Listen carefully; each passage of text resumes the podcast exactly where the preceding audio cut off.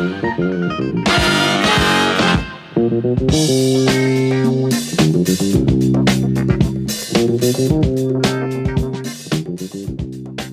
привет! Вы слушаете новый выпуск подкаста «Похоже, я фотограф». Меня зовут Андрей Барышников.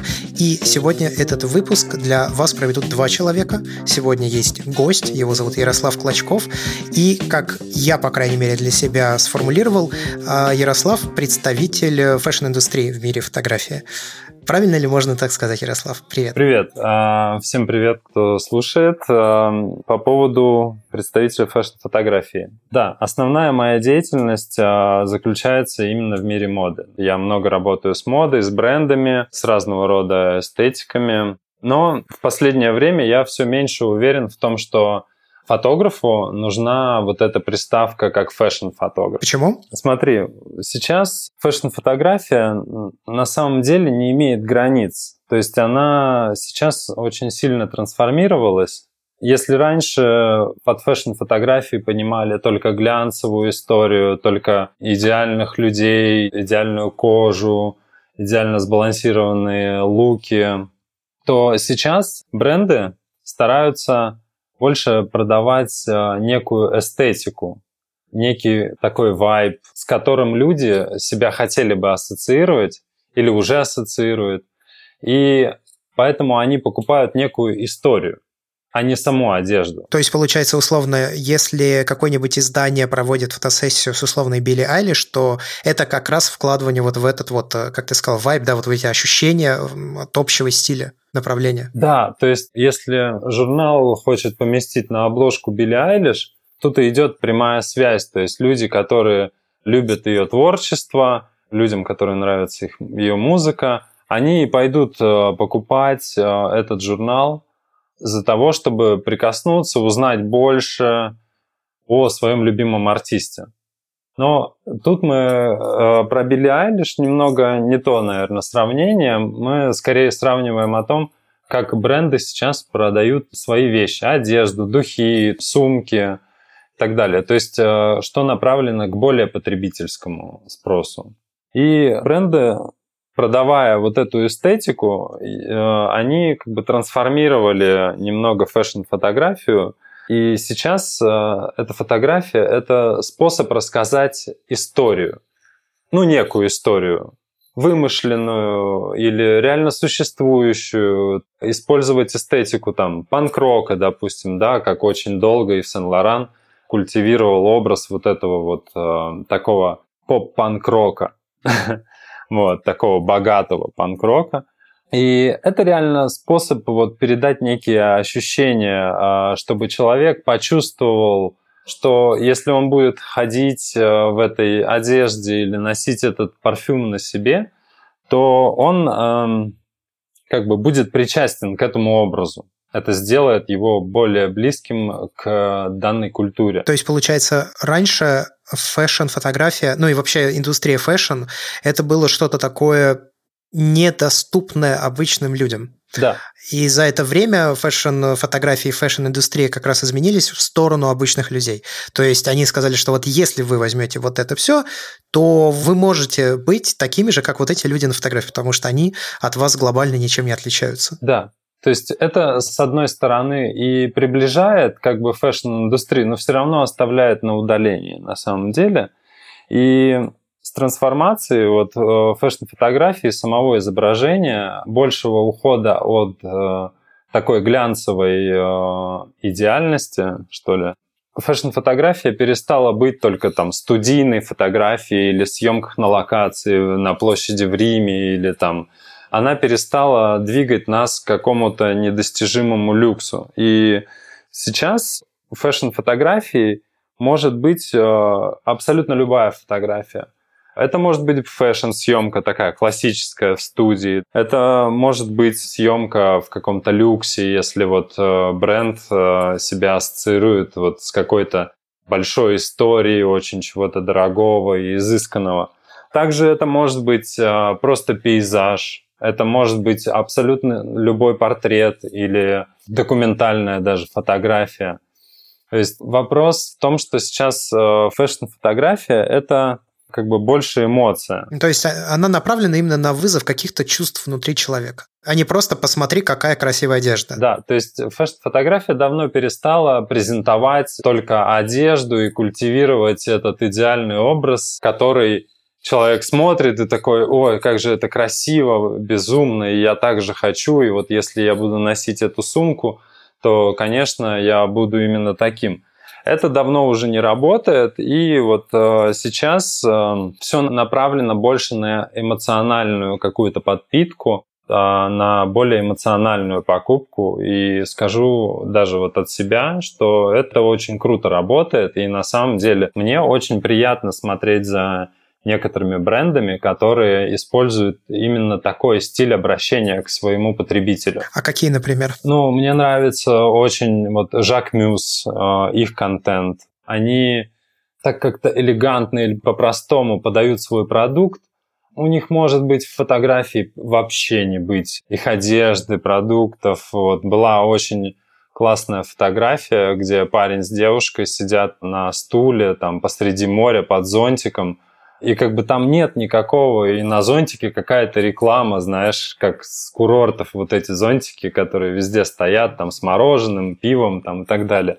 И там нет вообще одежды. Мне кажется, там, может быть, была соломенная шляпа, и все. А ребята там почти голые. И эта фотография транслирует нам такой некий образ вот этой беззаботной и... Курортной жизни, да? Да, вот какой-то влюбленности, вот этого ощущения, когда ты в первые дни, месяцы, годы знаком с человеком, и вот эти вот бурлящие эмоции, которые готовы увести тебя на край света, не думая ни о чем, ни о деньгах, ни о, там, о каких-то других о мирских благах. И вот именно эти эмоции как бы хотелось, наверное, показать, и, может быть, это даже не было настолько спродюсировано. То есть зачастую еще, что мне очень нравится фотографии, сейчас именно в хорошем уровне отсутствует большая часть вот именно продюсирования.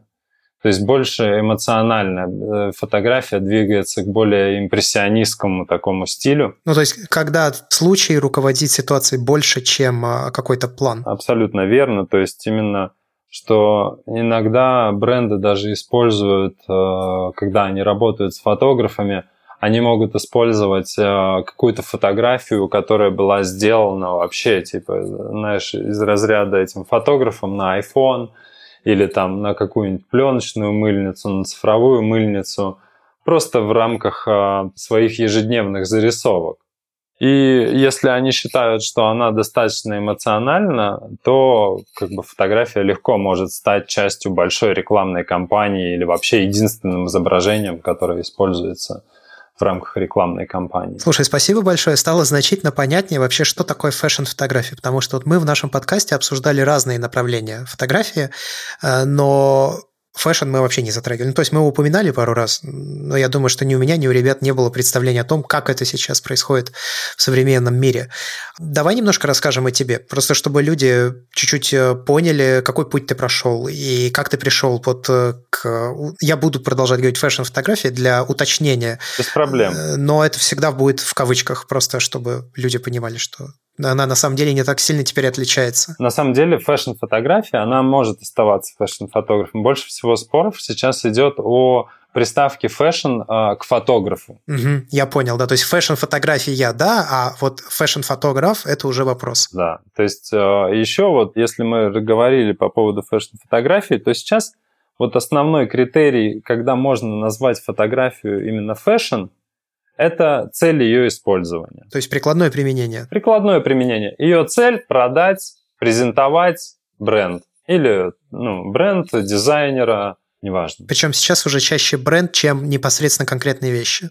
Да, именно ту эмоциональную среду, в которой двигается и развивается бренд. Как ты пришел в фотографии, вот дошел до своего пути? Даже для меня на самом деле остается загадкой вся эта история. Ну, а вообще мой а, первый опыт, а, видимо, он и сложил нынешний мой вкус. Первый мой опыт вообще был получен мной в районе там 7, 8 или 9 лет. у моего деда, он сам не снимал, но откуда-то дома всегда была куча каких-то вещей, которые откуда-то достались. Все это собиралось. Вот моя семья, она вот прям собиратели. Вот все вещи прям долго хранились, долго и упорно. В какой-то момент, когда я гостил у дедушки с бабушкой, э, Оказалось, что дома есть несколько фотоаппаратов и как бы на самом деле фотоувеличители, вообще все для проявки пленки. Ну, как бы естественно, чтобы провести время, а, мы с дедом занялись а, этой историей. Вот я помню, мне понравился фотоаппарат смена 8М. Это, ну, как бы я считаю своей первой камерой, вот именно смена 8М, пластиковый массовый фотоаппарат СССР, самый массовый.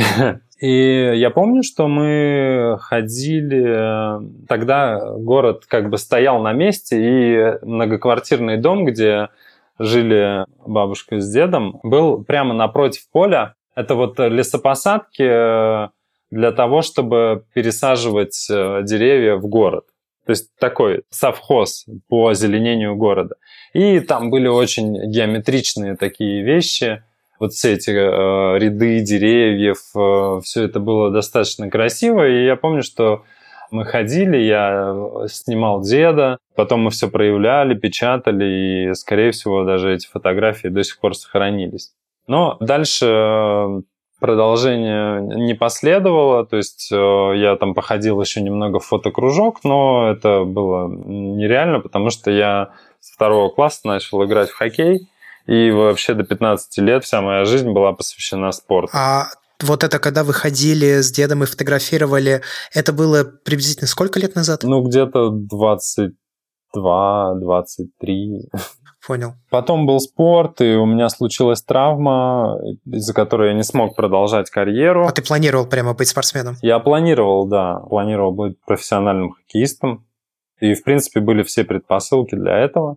Но случилась травма, после которой как бы не было возможности. Собственно, учиться я тоже не смог, потому что спорт отнимал все время, и меня ну, нагонять какую-то школьную программу я уже там как бы не мог. Вот, поэтому я бросил школу, пошел работать, работал в очень многих сферах, везде. Ну, как бы, когда ты в 16 лет начинаешь работать, я работал в магазине игрушек, в агентстве недвижимости, в рекламном агентстве. Действительно, очень разные сферы. Да, ну, то есть это начался поиск самого себя, потому что, ну, как бы я думал, что я буду спортсменом, не получилось, как бы в спорт я не вернулся, был еще не стал профессионалом, чтобы быть тренером, да, то есть не получил большого опыта, то есть спорт как бы для меня был закрыт, как я считал на тот момент. Вот. И в один момент я... Это не связано с фотографией, но я думаю, что это сложил некий мой э, опыт. Я устроился на работу в Ярославский ТЮЗ. Я, кстати, из Ярославля э, родом. Э, в Ярославский ТЮЗ э, в цех осветителей Потом выучился на помощника художнику по свету. Это уже профессиональное образование или ты его получал, исходя из... В рамках работы. Меня, в рамках работы. Да, я ездил в Питер на курсы художников по свету, получил э, месячное образование по свету и э, как бы перешел в театре уже на другую должность, как бы помощник художника по свету. А что делает помощник художника по свету? Ну, вообще, как бы то же самое, что и художник, только за самим художником остается а, финальное принятие решения. Так, а художник по свету что делает? Ну, то есть он решает, как поставить, какой свет использовать. Если нужно отразить какой-то холод, там, вьюгу, стужу, да, то есть в театре это делает все осветительский цех, то есть э, и там искусственным снегом заведуют, и продумываются схемы освещения, там, ну, чтобы был драматичный свет или наоборот, там, а, радостный, комедийный,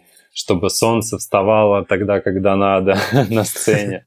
И я долго проработал, мне очень нравилось, а, даже работал с людьми из а, серьезных нью-йоркских школ, потому что Ярославль очень известный театральный город – и там проводятся разные фестивали, и в том числе и танцевальные. Почему ушел? А ушел потому, что в один момент я, знаешь, бывает такое прозрение, когда ты вдруг останавливаешься и начинаешь чувствовать, что что-то не так. Театр — это некое такое болотце приятное.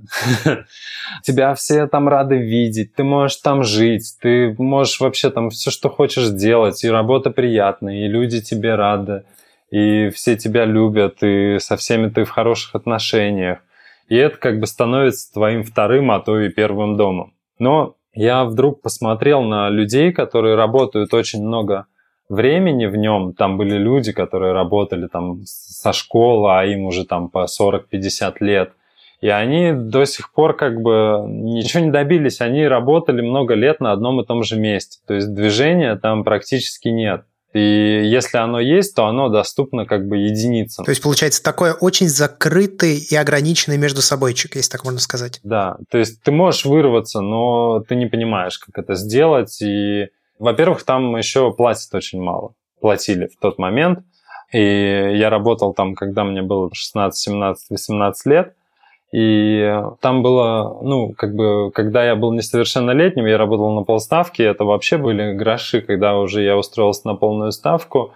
Это все равно ничего не хватало, даже для Ярославля это был как бы сущий пустяк. Я вдруг увидел, как люди, благодаря вот этому вроде как приятной атмосфере, они учатся жить на эти деньги. То есть учатся терпеть вот эти невзгоды, им начинает этого хватать а я не хотел, чтобы мне хватало таких а, как бы денег. И как бы, ну, наверное, сыграли мои некие амбиции, моя тяга к обучению, которая проявилась, мне кажется, в тот момент. Мне хотелось узнать больше, мне хотелось больше сфер объять понять, что такое призвание, допустим, да, потому что, да, мне нравилось, но я как бы не мог сказать с уверенностью, что это мое прям призвание. Что это то, чем ты хотел бы заниматься всю оставшуюся жизнь. Именно так. Ну, я ушел, там были еще несколько работ, и чтобы минимизировать... У меня была травма колена в хоккее. Вот, она очень сильно болела, очень тяжелое было восстановление, и чтобы улучшить состояние своего колена, я начал ездить на велосипеде, и потом начался BMX,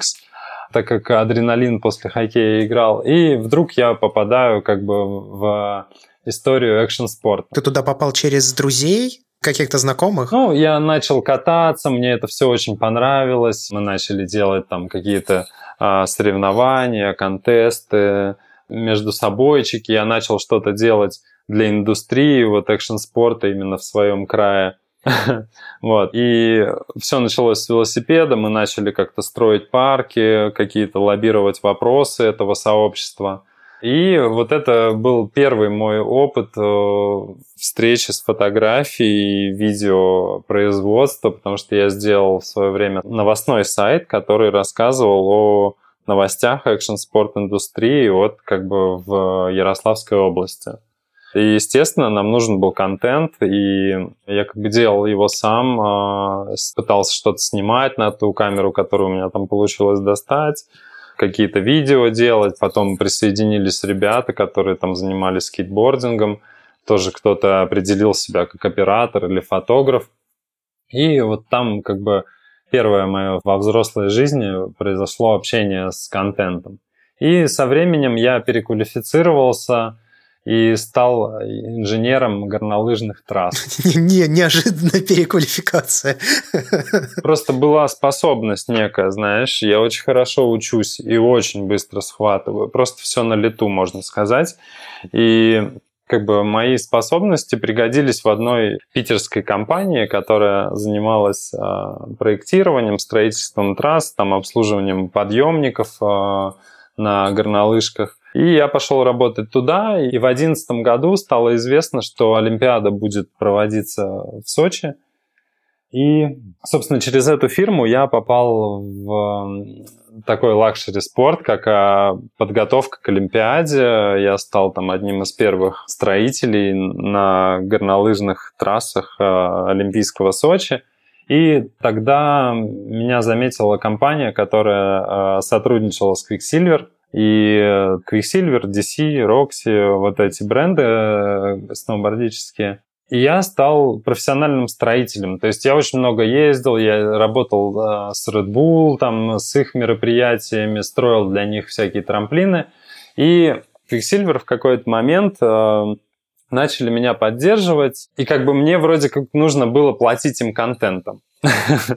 ну, делать красивые фотографии и так далее. И тогда я начал очень много снимать а, именно путешествий. Как так получилось? Вот ты, значит, профессиональный строитель горнолыжных трасс и внезапно у тебя завязывается отношение с Quicksilver, которая готова с тобой сотрудничать по обмену на контент. Ну, не по обмену на контент, потому что ну, это такая узкая история, что э, строители, их называют шейперы, они как бы в то время были достаточно популярны, и все, типа, молодые парни, кто строил парки, кто там занимался, вообще, типа, знал всю эту кухню, они были не менее известны, чем а, сами профессиональные сноубордисты или горнолыжники. Вот оно как. Да. То есть я еще вошел в состав одной команды, которая была вроде как не такие вот, знаешь, заядлые прям строюги, а которые были модненькие, всегда там Quiksilver нас хорошо одевал, у нас всегда были там классные какие-то штуки, маски. Я много лет вообще не покупал себе одежду.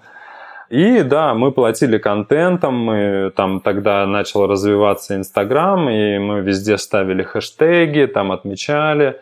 И, естественно, ну, для того, чтобы у тебя было больше поддержки, тебе нужно было больше платить за это, то есть э, делать классного материала. То есть, грубо говоря, по современному языку ты стал амбассадором бренда. Не совсем там официально, внегласно, да, они поддерживали саму компанию, вот, с которой я сотрудничал, и там стал большой частью этой команды. И тогда вот начал мой опыт фотографии в плане travel фотографии. То есть сначала был экшен спорт, потом travel фотография. Я фоткал всякие виды на горы. Так как я поднимался на гору раньше всех и спускался раньше всех, я больше всего видел. Обычно курорты в 5 часов закрывают подъемники, и все посетители должны оттуда уехать. Я же имел возможность наблюдать там закаты с пиков гор, там, видеть, что там происходит ночью, наблюдать рассветы в этом. И, естественно, это лучшие кадры, которые ну, ты мог себе позволить. Я общался с техникой, я мог ездить в недоступные для всех места, на снегоходе, на ратраке. Это специальные машины для обслуживания трасс. Я мог выбирать себе лучшие кадры, лучшее время для фотографии. И в основном это была как бы фотография на, ну, мобильная фотография. Либо тогда еще мы начали сотрудничать с GoPro. Я очень много снимал на GoPro для них контента. А это достаточно сложно. Тогда еще не было экранов на GoPro, там не было каких-то а, приложений для синхронизации их с телефоном. Ну, они вскоре появились, но это не так важно. Ну, и я снимал таймлапсы, снимал там просто виды, снимал своих друзей, да, чтобы, ну, как бы у них тоже был контент, чтобы их тоже видели. И, по сути, это как бы, так как мы работали с э, брендом одежды, хоть и горнолыжный, у меня начало складываться понимание, как репрезентовать это через эстетику вот гор, ты же должен был хорошо выглядеть на фоне этих безупречных гор и заката. Величественных. Да, да. Как-то конкурировать с ними, чтобы одежда выглядела хорошо, чтобы тебе потом дали еще. Ну, ближе к делу, значит, э, прошла Олимпиада, я еще поработал один год после этого, и мне как-то перестало это быть интересно, потому что я наелся, я по много времени не был дома, там, по мог 6-8 месяцев отсутствовать просто в своем городе. Отношения были как бы очень... Э, отношения от этого, конечно, Скорее очень не страдали. были. Да. И так как работа сезонная, я начал искать то, чем мне заниматься летом. Да, у меня были какие-то подработки, там скейт-парки, какие-то ивенты, там Adrenaline Games в Москве, какие-то ивенты Red Bull, Vans, там Faces and Laces. Начал искать, чем мне заниматься летом и нашел для себя историю производства одежды на заказ. Я быстренько собрал себе бланковый бренд для того, чтобы это были супер классные, а, супер качественные футболки, толстовки, для того, чтобы бренды наносили на них свои принты и очень долго могли ими наслаждаться. Вот, как бы премиум бренд, Fruit of the Loom, знаешь, вот такие. Сейчас хотел узнать, э, бланковый бренд, вот уточни, что это? Это марка, которая производит пустые футболки и по заказу заказчика делает на них нанесение. То есть есть, грубо говоря, бренд для брендов. Да, бренд для брендов. Все так. И там, в принципе, у меня неплохо сначала все пошло. Моими э, клиентами стали и Quicksilver, и GoPro, с которыми я уже сотрудничал, естественно. Я делал для них мерч. Но случилось так, что в процессе я понял, что как бы бизнесмен из меня очень плохой. Но это было невыгодно финансово или ты просто принимал плохие решения? Скорее всего, я принимал плохие решения и, может быть, взял на себя ту ответственность, которую не мог выполнить. Я изрядно так пострадал от этого. Но, в принципе, э, удачно все как бы закрыл, насколько это было возможно, конечно. Понял, что с э, прямыми деньгами и заказами мне дела нет. Но за то время я уже очень много понял об одежде, о ее производстве, о том, как ее продвигать, как ее рекламировать. И у меня были попытки с определенными ребятами создать собственные бренды одежды. Тогда очень был популярен а, стритвир. Стритвир это... Это то, что сейчас там Off-White, а, Supreme, да, все понял. Вот, а, это вот стритвир. Люкс-бренды, которые вышли с улицы. Стаси и так далее. Но с ними тоже не получилось. Это были дорогие проекты, хотя вещи до сих пор э, как бы сохраняют актуальность. Те, которые мы успели сделать. Я даже до сих пор сижу вот сейчас в штанах, э, который был образцом для коллекции. Вот. Но не получилось, но мы пробовали уже делать съемки для нашего бренда. И получилось так, что мы начали обращаться к фотографам, кто специализировался на фэшн-съемках. Это было все очень дорого, потому что одежда занимала очень много денег, само производство. А я тогда узнал, а, какие же деньги получают фэшн-фотографы. Тогда я еще думал фэшн-фотографы. И мы в итоге договорились а, с пареньком, который ну, нам подходил. Поехали, спланировали съемку, поехали на локацию, значит, паренек все отснял. А у меня была с собой пленочная мыльница, просто в кармане. Я всегда ее с собой возил, часто снимал вечеринки для каких-то лейблов. Э, ну, просто так, знаешь, для себя. Мне нравилась э, такая эстетика свойской вечеринки. И, значит, я в процессе как бы пытался подснять бэкстейдж этой съемки. Сам чего-то пофоткал на эту мыльницу. И когда мы получили фотографии от э, как бы исполнителя, от самого фотографа, мы поняли, что это, конечно, не годится для использования, потому что все не так, все не то, эстетика не та, вроде как бы локация была та, что надо, и как бы все было хорошо, а ощущения были не переданы. Но когда я проявил пленку, получил фотки, мы реально обомлели и поняли, что, блин, это же то, что нам нужно. Это то, чего мы хотели добиться. И эта пленка стала таким, знаешь, символом того, что, блин, это ж так круто и на самом деле так просто. Что это была за пленка? Пленка, я не помню, это наверное, был Эктар. Эктар? Кодек Эктар, да. Я понял, да. Но просто я так понимаю, что с этого уже началось а, твое направление в сторону как раз фэшн-фотографии. Да, я вот к этому и подводил, как я начал общаться с одеждой и как вообще случилась моя первая неожиданная съемка. Но как бы с брендом не получилось, фотографии осели в архивах, и все это там нанесло мне очень сильный э, финансовый урон – я думал, что же делать, и, э, основываясь на своем опыте, я решил устроиться в бренд джинсовой одежды арт-директором. Все получилось, э, мы начали работать с рижским брендом. Там был один паренек, который им занимался, и я, собственно. Он тогда выходил на московский рынок и пытался вообще понять и сформулировать, что же для него свой бренд, потому что он очень круто все понимал в истории джинс, э, в производстве, в технологиях, но в эстетике как бы абсолютно ничего.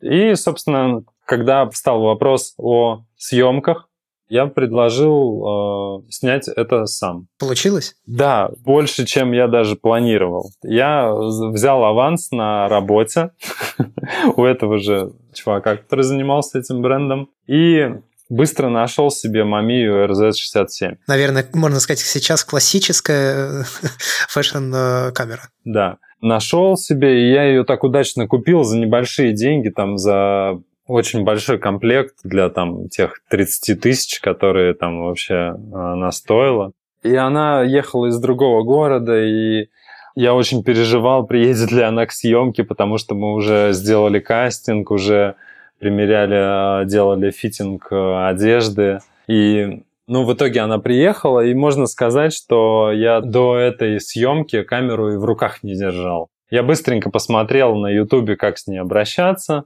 как заряжать пленку. Где какие кнопки находятся. Где какие кнопки, да, находятся. Это было, конечно, можно сказать, в моем стиле, но достаточно страшно, потому что я распереживался, потому что я чувствовал ответственность, что деньги потрачены, деньги потрачены не мои, и от результата много всего зависит.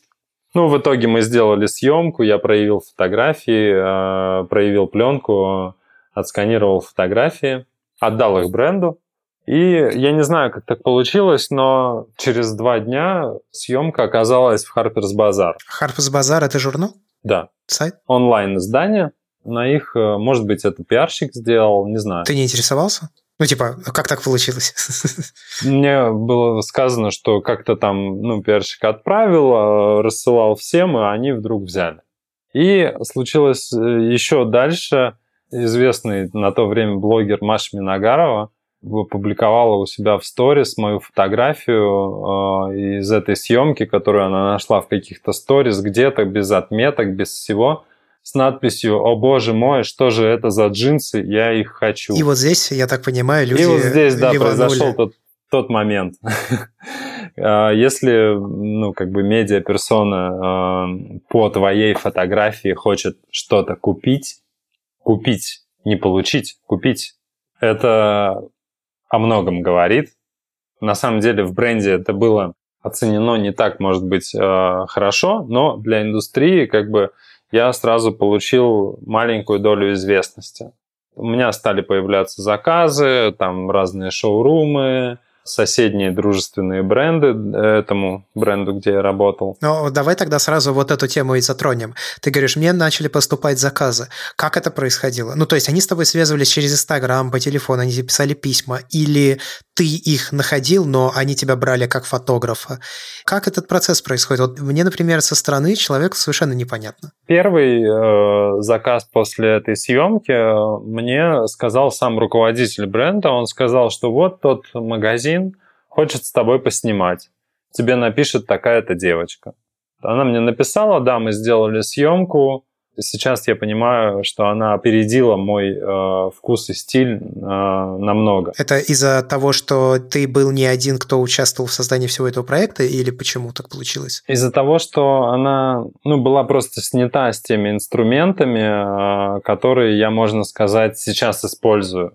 Хотя один раз тогда использовал и потом так не снимал. Что за инструменты? Я снимал с естественным светом, на локации, и я понимал, что я добавил э, вспышку, прямую вспышку, прямо направленную к естественному освещению. Освещение было достаточно интенсивное, но не настолько, может быть, чтобы раскрыть потенциал одежды. Я добавил прямо направленную вспышку с не очень мощным импульсом, которая хорошо сочеталась э, с естественным освещением красивым.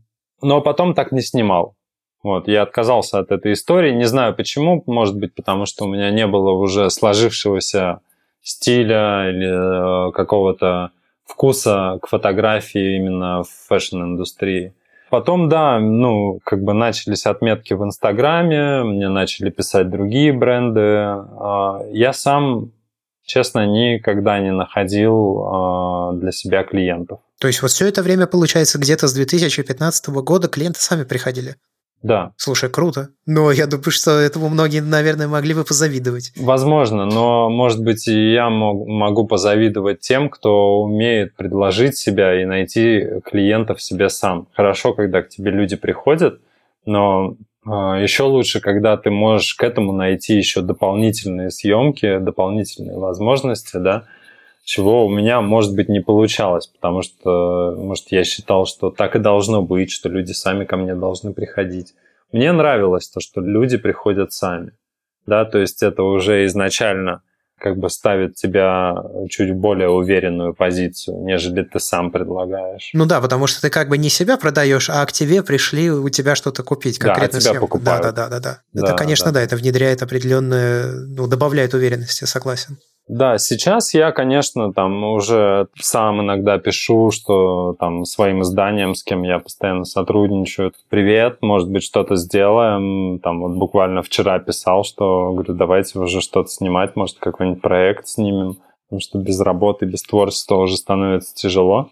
А своим, с теми, с кем работаю, я регулярно пишу, если долго молчат и вдруг мало съемок, я есть свободное время, я пишу, что давайте, может быть, что-то сделаем, сам предлагаю какие-то идеи, проекты или рассматриваю их предложения. Слушай, а есть ли в мире фэшна какие-то, я не знаю, площадки, какие-то места пересечения, места общения, ну то есть какие-то области, в которых возможно возникновение социальных новых контактов, которые как раз дадут тебе работу или моделей ты подыщешь, ну, заприметишь, да, каких-то. Как происходит вот эта часть, вот особенно ты, ты говорил, да, вот мы организовали раз съемку, мы организовали два съемку, а откуда она организуется? Ну, то есть я имею в виду, откуда вот вы такие, ну, окей, нам нужна, допустим, какая какая-нибудь рыжая девушка. Ну, как пример, я сейчас из головы беру. И дальше начинается поиск. Вот где происходит этот поиск? Как он происходит? Ну вот если мы говорим о, о модели, то в первую очередь можно же посмотреть, э, нагуглить э, модельные агентства, которые работают, потом найти э, эти агентства, сайты их, посмотреть их борт, тех моделей, с кем они сотрудничают, посмотреть типажи, подходят, не подходят – найти кого-то в Инстаграме, там, букера, сказать, э, привет, чувак, мы там делаем съемку, у нас вот такой бюджет или у нас нет бюджета вообще. Зачастую агентства, э, продвигая новые свои лица, они могут предоставить э, время как бы бесплатно в обмен на фотографии. Это такой термин, как ну, ТФП, Time for Print, когда человеку нужны фотографии, а тебе нужна модель, и это как бы нормальный бартер для вас. Потом, а, ну, Инстаграм сильно облегчает эту историю, потому что ты можешь начать смотреть чужие съемки. Везде есть а, подписи, так называемые кредиты, да, которые э, все подписывают, кто стилизовал съемку, кто делал... Make-up artist. Да, кто делал мейкап, кто там делал set design. И ты просто смотришь, ага, вот тут типа классный мейкап, и смотришь, кто это сделал, просто пишешь в директ, привет, я там, вот мы организуем съемку, такая-то идея, вот денег у нас нет, допустим.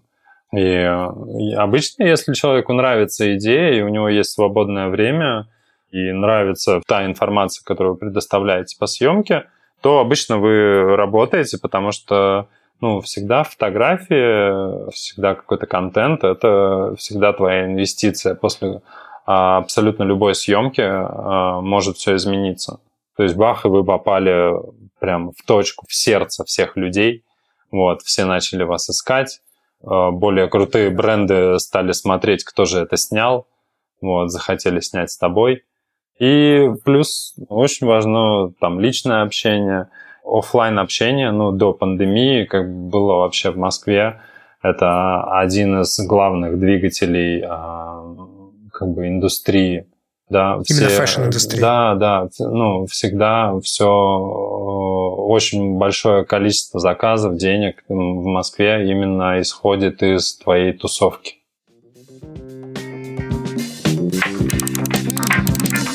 Thank you.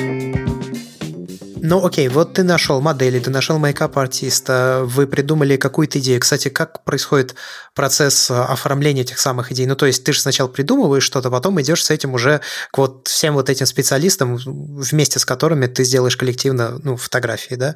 Да. Как происходит оформление этой идеи? Идея, на самом деле, составляется из мудборда, только сейчас э, многие неправильно понимают это э, слово. Изначально мудборд выглядит так. Это PDF, это может быть даже физический мудборд.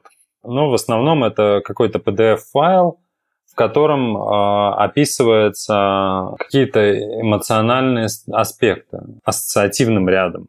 То есть, если съемка легкая, то это там может быть какие-то там а, перья, хрупкость, там хрусталь и так далее. То есть мудборд не должен содержать в себе, грубо говоря, чужих фотографий, похожих на то, что вы хотите снять. Ну, то есть, грубо говоря, это мудборд не может состоять из шаблонов съемки. Да, то есть а, он должен там содержать, не знаю, цветы, воду, там, океан, песок, а, да, то есть, а, чтобы прочувствовать настроение этой съемки. В остальном есть референс. Вот референс, это да, это может быть скетч по позе, скетч по кадру, можно от руки зарисовывать, да, как раскадровки для фильмов делаются.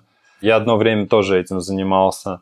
Может быть, э, набирается, если съемка большая, и ты думаешь, что не вытянешь а, по своей фантазии или модель не вытянет по фантазии поз или ракурсов, ты можешь набирать себе референс там, чужих фотографий, да, которые могут тебя на что-то подтолкнуть ну, повторять это, конечно, дурной тон, вот, но как бы... Вдохновляться? Да, вдохновляться, э, как-то культивировать э, этот материал можно, если как бы ты чувствуешь, что сам не потянешь.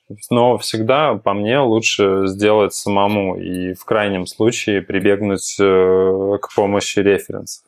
Вот. Также составляется референс по мейкапу. То есть по мейкапу тоже может быть мудборд, а может быть референс. Референс — это как бы прямые гаммы, цвета, может быть, образцы других мейкапов, которые были у кого-то в съемке, красные тени, золотые ресницы, что-то вот это, вот это совместить с этим.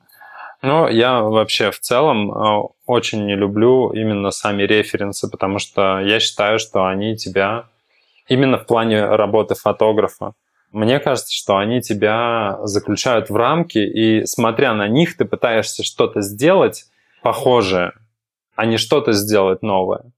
Поэтому я как бы ярый сторонник мудбордов, только мудбордов, и вообще очень люблю, когда ну, больше эмоциональная роль играет роль в съемке, нежели вот такая излишняя подготовленность. Что-то должно быть готово на 100% а что-то должно быть где-то эфемерно летать в воздухе, знаешь, рядом. А сколько мудбордов у тебя получается на съемку? Ну, то есть вот ты сказал мудборд по, условно говоря, общему настроению, мудборд по мейкапу, это уже два. Ну, как правило, это все обсуждается на самом деле где-нибудь в чате отдельно.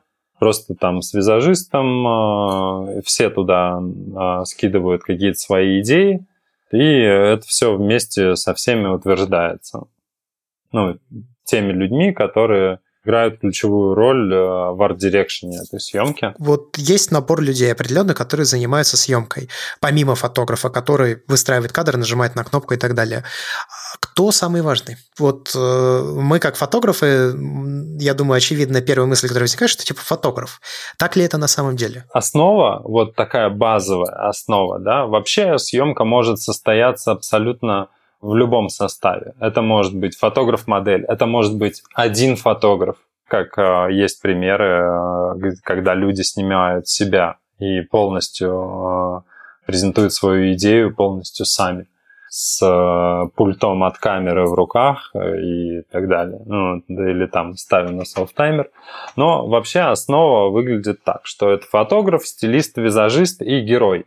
Герой — это, ну, как модель Просто я в своей работе, э, мне нравится называть э, модели героями, потому что ну, это мне нравится использовать э, образ самого живого человека. Ну, то есть это сразу как бы убирает подтекст, что это наемный сотрудник, который пришел попозировать, а это именно герой вот твоей какой-то визуальной истории. Да, именно так. И здесь есть такая позиция, как арт-директор. Это тот, кому принадлежит идея съемки, идея эстетики которой. То есть арт-директором может быть отдельный человек, может быть фотограф, стилист, визажист или модель может тоже предложить, э, сказать, ребята, вот у меня есть такая идея, я бы хотела выступить героем э, этой съемки. Э, вот, то есть эта позиция, она как бы ее может выполнять любой из людей, кто придумал идею, либо отдельный человек, э, кто создал эту идею и взял себе команду, которая все это реализует. А есть дополнительные позиции, которые могут добавляться по мере ваших возможностей. То есть э, дальше прибавляется продюсер, ассистенты и, может быть, технический директор, когда у вас совсем все очень круто. Технический директор, он нужен для работы человек, который руководит, условно говоря, операторами, которые выставляют свет и вот это все? Да, то есть он может сам выставлять свет. Ты, как фотограф, можешь сказать там, Миша, мне нужно вот то, то, то. И он должен будет придумать, э, как это сделать. Плюс он следит за состоянием там, твоей камеры, если это цифровая съемка, то там за подключение камеры к компьютеру, чтобы все работало. Ну, такой, получается, технический э, сотрудник. Да.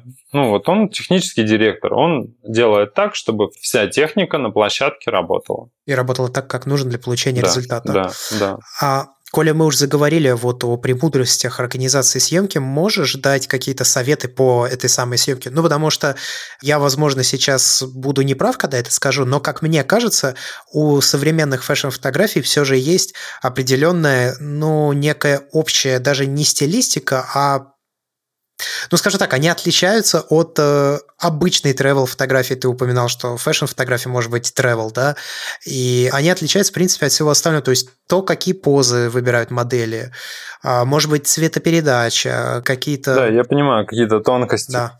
Смотри, сейчас, э, конечно, большой тренд на пленку, и он обусловлен тем, что просто мода на такие цвета. То есть именно вот это ламповая цветопередача, которую практически невозможно добиться на цифре.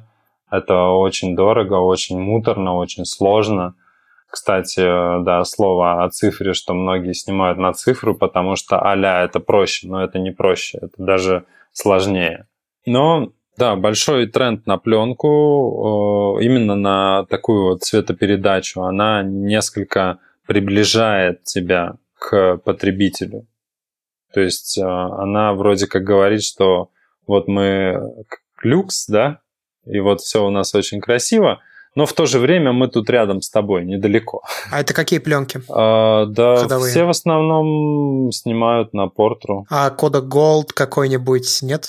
Ультрамакс. Это выбор самих фотографов на самом деле. То есть, э, как правило, там клиент никогда не будет вникать в то, на какую пленку ты снимаешь. Я смотрю, как, э, да, многие снимают на... У меня есть знакомая, она снимает на Color Plus. То есть, и как бы ее это устраивает, а, ей все нравится, ей нравится, что ролик стоит 300 рублей. Сложно сказать, почему это может не нравиться.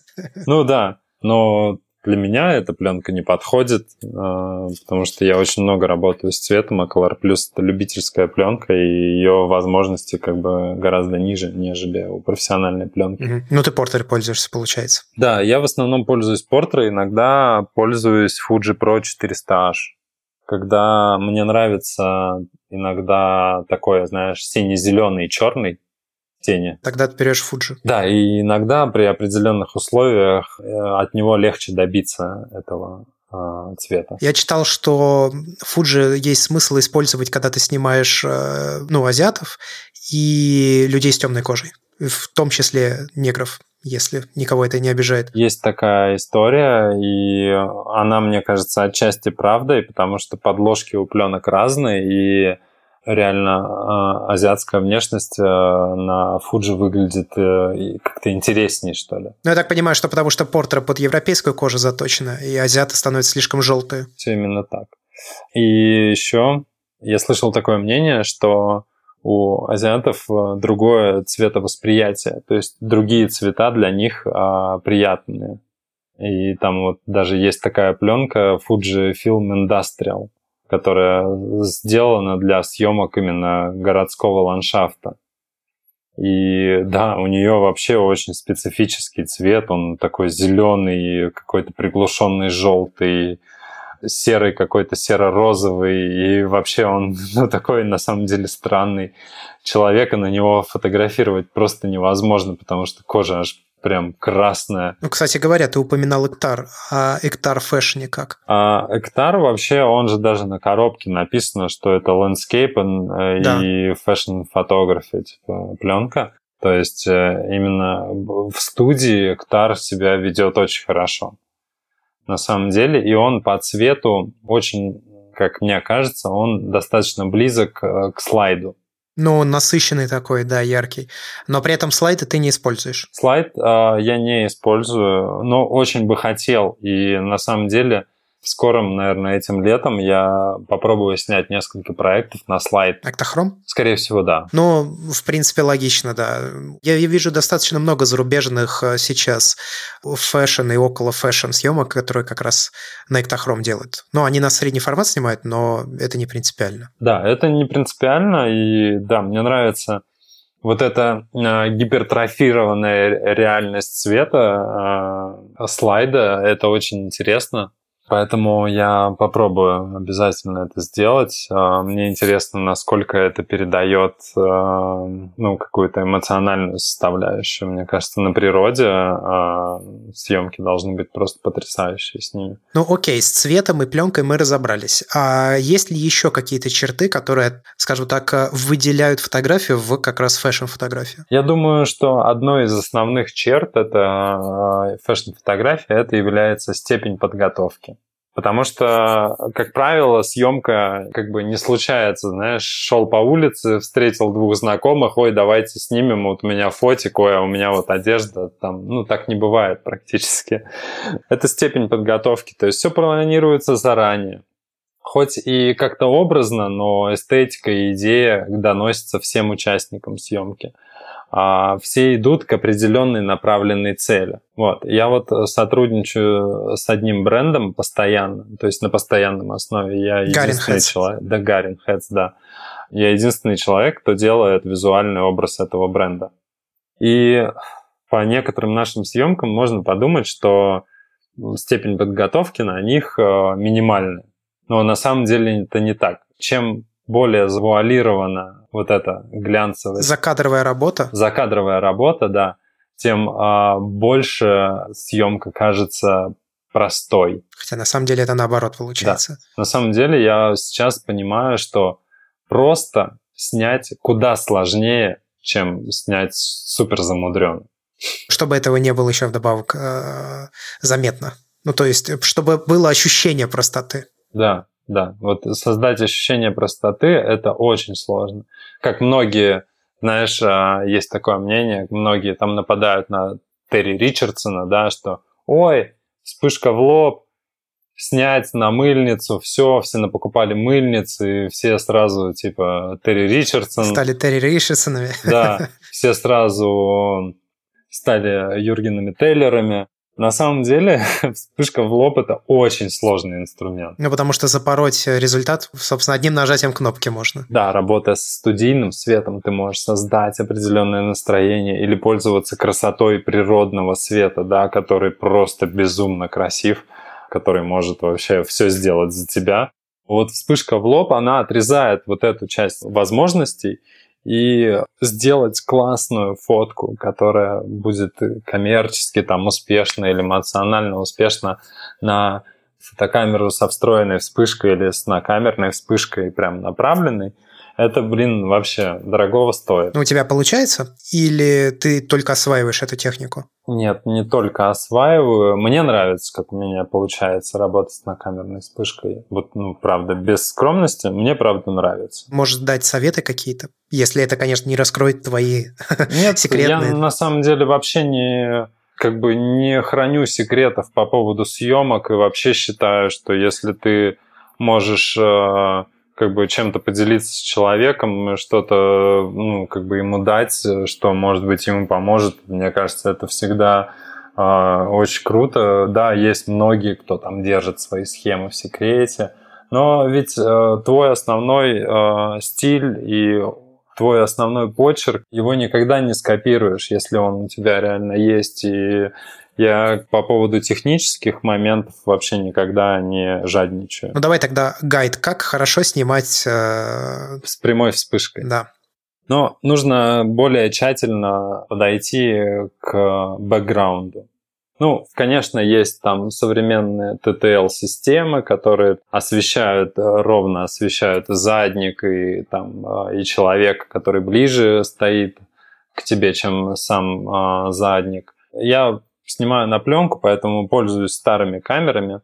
И там э, TTL э, создает импульс на основе одной точки фокуса, на которую ты, собственно, навелся. То есть, если у тебя человек далеко стоит от э, как бы задника, и освещение в помещении или на улице недостаточное для того, чтобы задник раскрылся, то как бы будет все очень плохо. То есть нужно хорошо дистанцировать э, своего героя от задника, чтобы сохранялась а, вот эта атмосфера. То есть если ты выбираешь локацию, ты, естественно, выбираешь ее на основе мудборда, чтобы эта локация была частью твоей истории.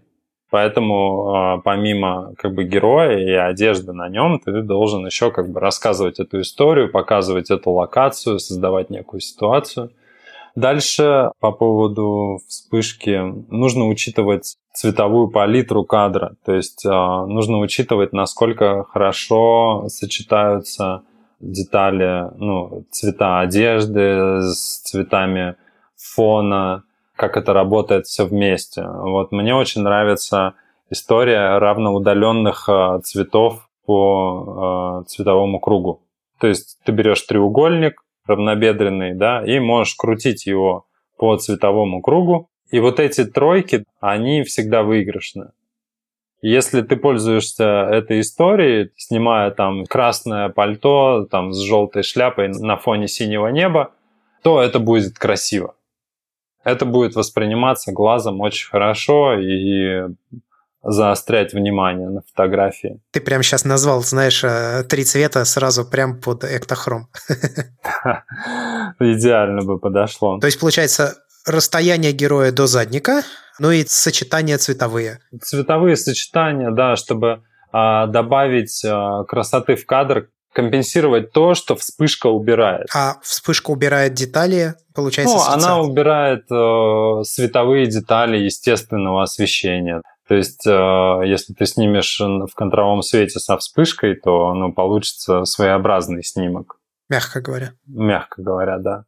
То есть это вот э, тоже нужно учитывать. Э, очень, очень редко такие снимки э, красиво и эстетично смотрятся.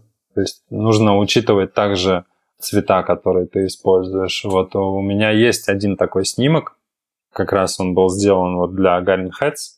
В контровом свете портрет девочки, но вроде бы фотография была спорная, но на ней а, оранжевый головной убор и голубое пальто с фиолетовыми а, варежками. И это, собственно, подходит а, под как бы правило цветового круга равноудаленных цветов. И, пожалуйста, мне она очень нравится, и я прям ну, до сих пор на нее смотрю, и прям такой, да, блин, это классно. Но мы приложим ссылки в описании к этому выпуску подкаста на твой профиль и на фотографии. Если сможешь найти, я конкретные фотографии, тогда ссылки на них приложу, чтобы люди могли пойти посмотреть вообще, как это все выглядит, сочетается и так далее. Давай, прежде чем будем подходить к концу, вот э, можешь ли ты дать совет каким-то начинающим людям, которые хотят попробовать э, себя в фэшн-фотографии, на что смотреть, что читать и с чего учиться?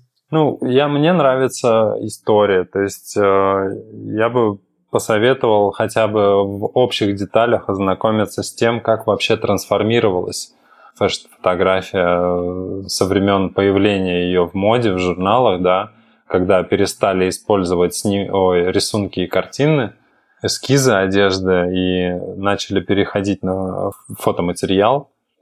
Вот, там есть большой архив обложек Vogue, и так далее. То есть, э, исследуя эту эволюцию, можно понять, как она трансформировалась и что сейчас интересно, и соотнести свой какой-то вкус первоначальный, да, э, с тем, что сейчас интересно, потому что актуальность, она все равно должна быть, а еще лучше не актуальность, а опережение как бы этого стиля, да, всегда более прогрессивные фотографы – они как бы более заметны, нежели те, кто просто пытается следовать трендам. Ну, соответственно, они выделяются, потому что они не повторяют, а, что делает в целом рынок. Да. Потом, ну, я бы советовал, конечно, почитать что-то про цветообразование. Ну, тут можно, наверное, на Итана сослаться. Да, это абсолютно потрясающая книжка, небольшая, очень доступно написана.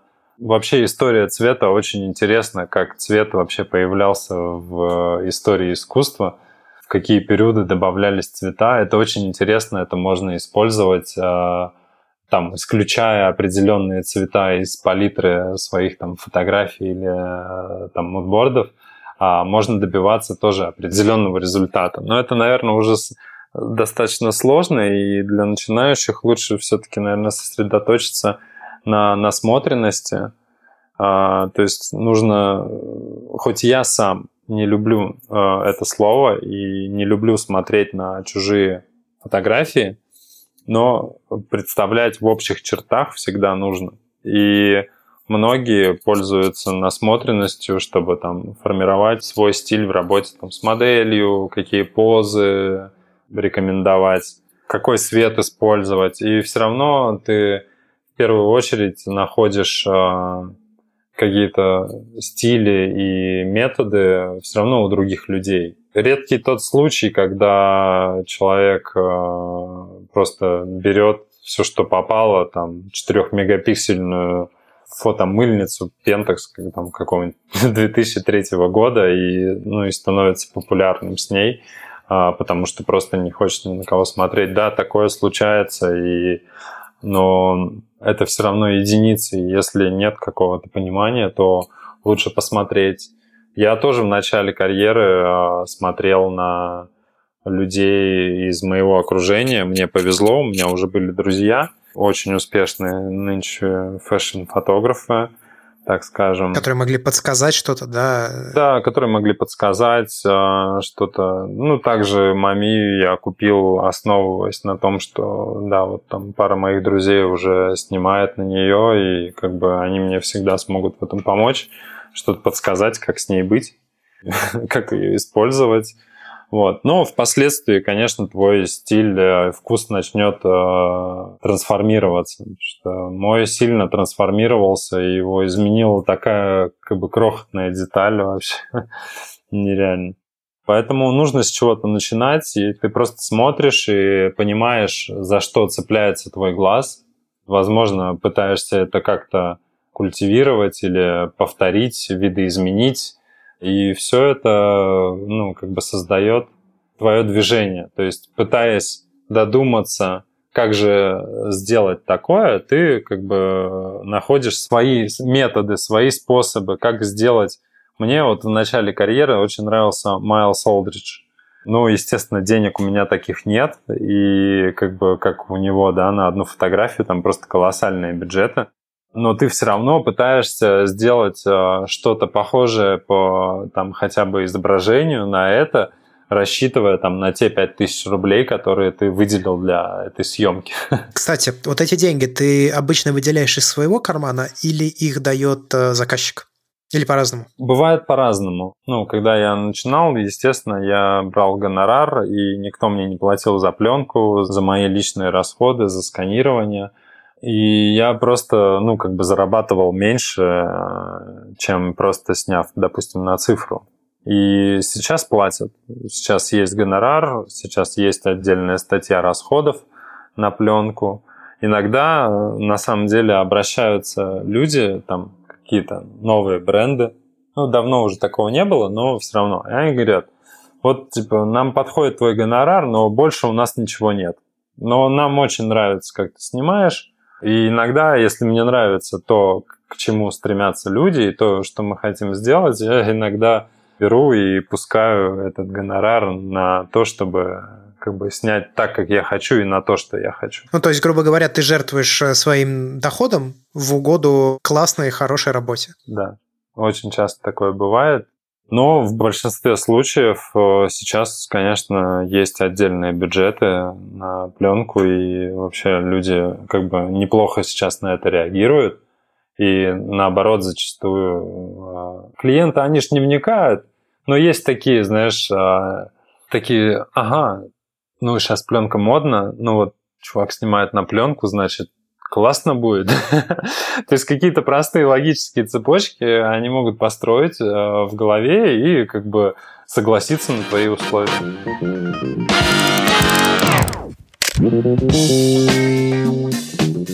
Что ж, а я надеюсь, что среди наших слушателей появится хотя бы несколько фэшн-фотографов. Посмотрим, может быть, кто-то попробует себя в этой среде. Ярослав, спасибо большое за такой подробный рассказ. Мне кажется, что теперь мы наконец-то, хоть с одной стороны, но осветили эту сферу фотографии. Да, спасибо огромное вам. Я очень был рад поучаствовать в этом. Мне очень понравилось. Просто э, отлично поговорили и я очень надеюсь, что мог быть интересен и смог, может, помочь кому-то с чем-то определиться. Если что, как бы, знаете, я не жалею технической информации, всегда можно мне написать, я чем смогу, помогу. Всегда рад пообщаться. И спасибо за подкаст, было очень круто. Я прям в восторге. Это сделало мой, мой день. Спасибо, да, мне тоже понравилось. Но я думаю, что мы, может быть, еще потом как-нибудь пообщаемся уже на какие-то отвлеченные темы, но это уже, скорее всего, будет в следующем сезоне нашего подкаста. Так что с вами были два человека, я Андрей Барышников и Ярослав Клочков. Большое спасибо, что слушали этот эпизод. До скорых встреч и пока-пока. Спасибо. Пока. As fast as you can. You afraid that you won't like it, but you don't understand. One thing my brother. I can tell